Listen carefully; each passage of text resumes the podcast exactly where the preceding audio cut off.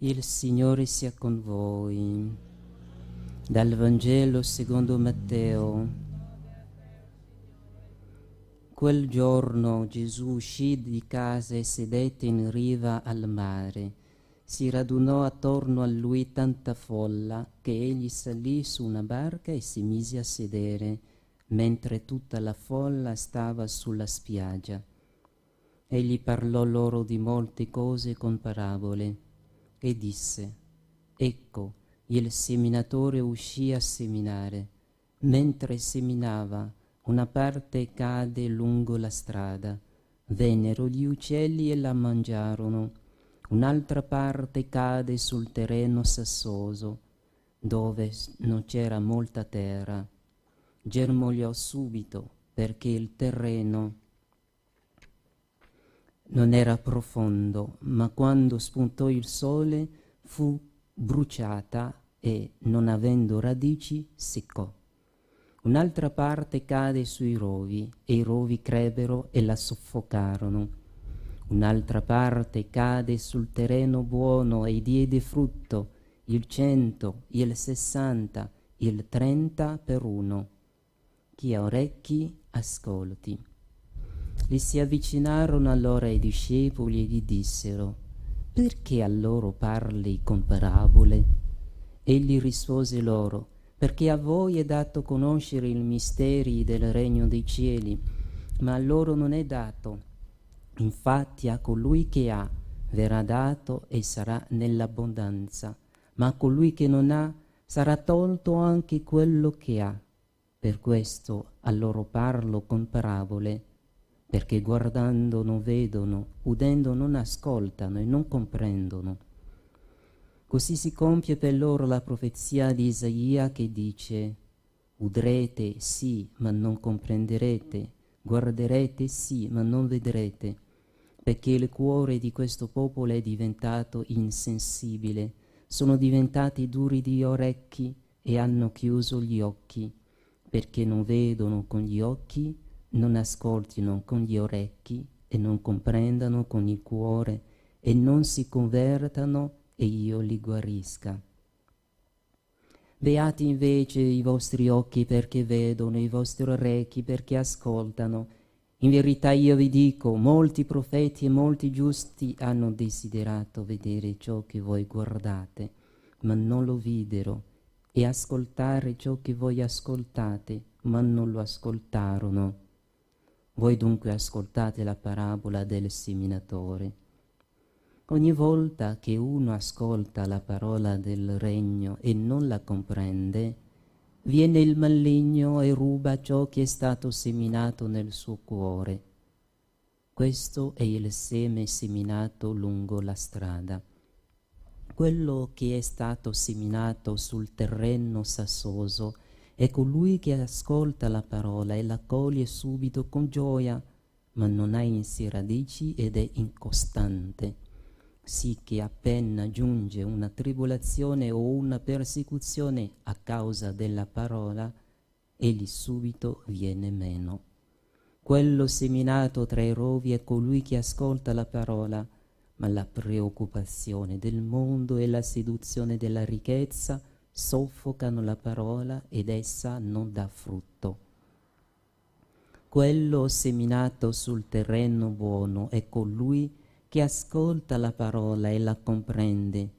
Per questi, questi dà frutto e produce il cento, il sessanta, il trenta per uno. Parola del Signore.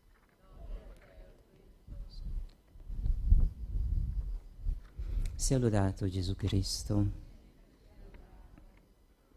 Cari fratelli, ci troviamo di fronte ad una parabola del nostro Signore Gesù Cristo spiegata da Lui stesso, per la qual le nostre parole non servono, non servirebbero a niente.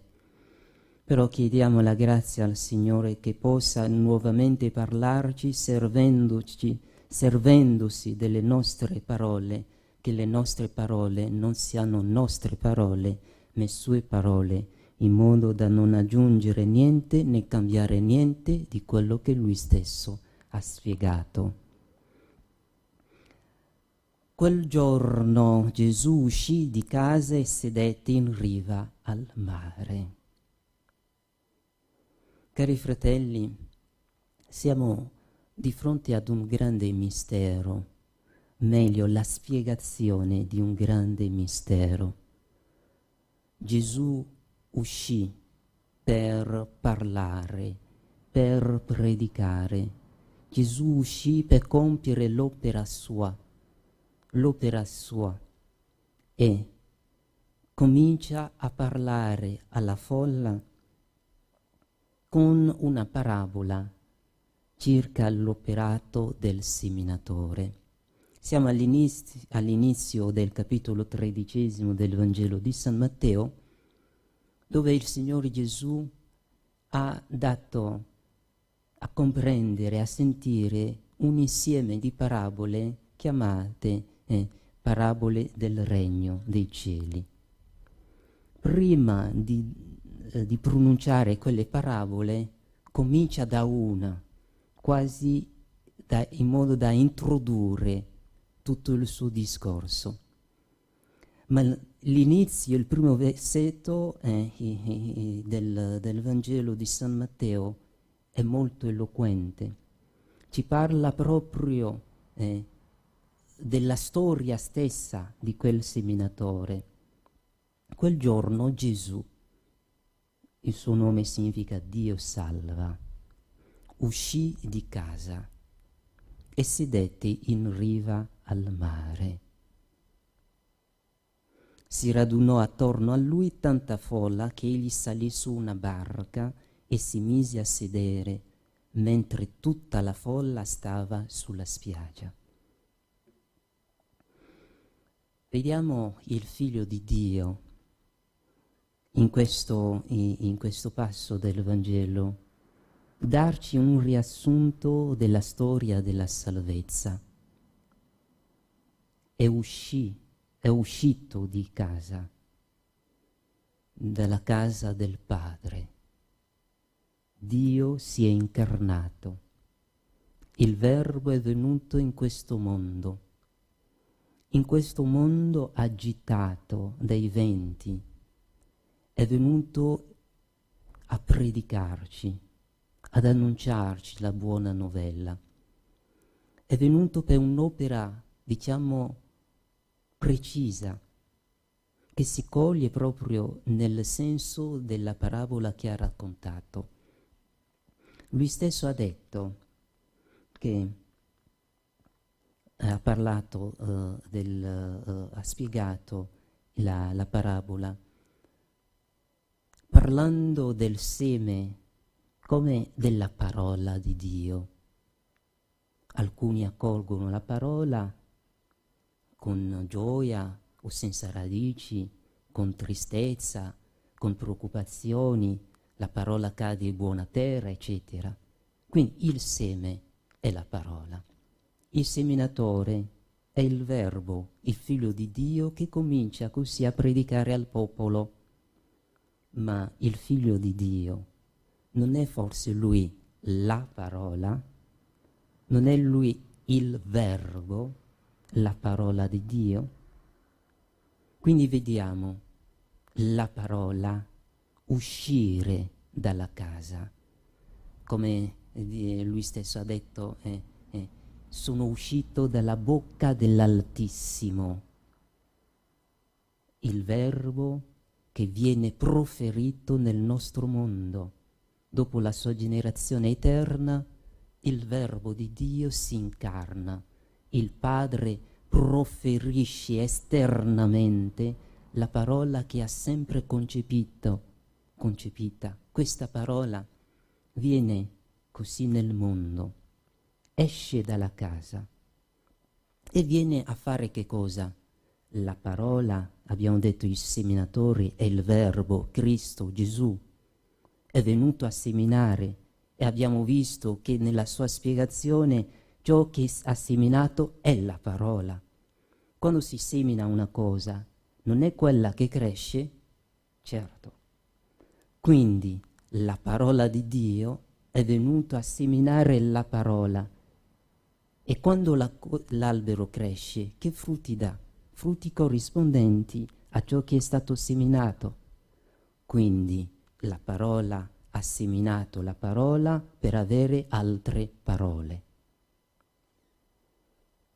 Ma la parola, abbiamo detto che è il figlio di Dio, sì o no? Figlio di Dio, venuto a seminare figli di Dio per avere figli di Dio. Questa è la sua missione. Tutta la, tutta, tutta la dottrina cristiana circa l'opera della salvezza. Dio, uno e trino, ha voluto a un certo punto della storia realizzare quel suo progetto meraviglioso, fare degli uomini figli di Dio, figli non per natura ma per adozione quindi Gesù si è incarnato affinché noi diventassimo figli di Dio. Lui è il figlio e noi dobbiamo diventare figli. Figli nel figlio.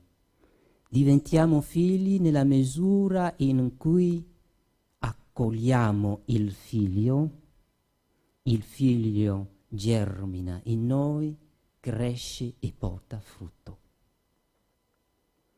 Non si può diventare figli di Dio a quel, a, fino a quel punto non accogliendo e non lasciando, anzi, prima di non lasciando il seminatore seminare in noi quel seme che cresce, quel mettendo in noi ciò che fa di noi figli di suoi.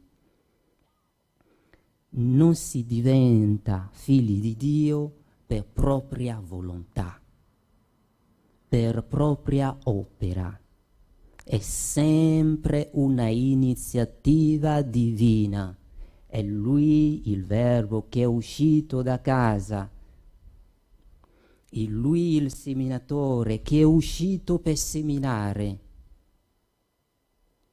Uno non si fa quell'albero, non diventa albero da se stesso qualcuno deve venire a seminare. Ricordiamoci sempre, senza la grazia di Dio nessuno diventa santo. Allora, Gesù è quella parola, ma la parola ha portato frutto soltanto nel terreno buono, sul terreno buono fruttificare. Qui una cosa molto bella che si trova in, alcu- in alcuni in dottori della Chiesa. Frutto viene da fruire, fruire si traduce eh, generalmente con god- godere di. E questo, questa espressione sta ad indicare ciò che sarà la nostra sorte nell'eternità la beatitudine.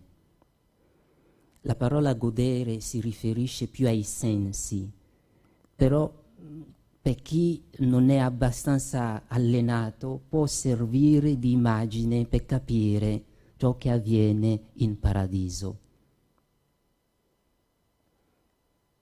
La nostra beatitudine è una cosa che avviene, che si realizza per il fatto dell'amore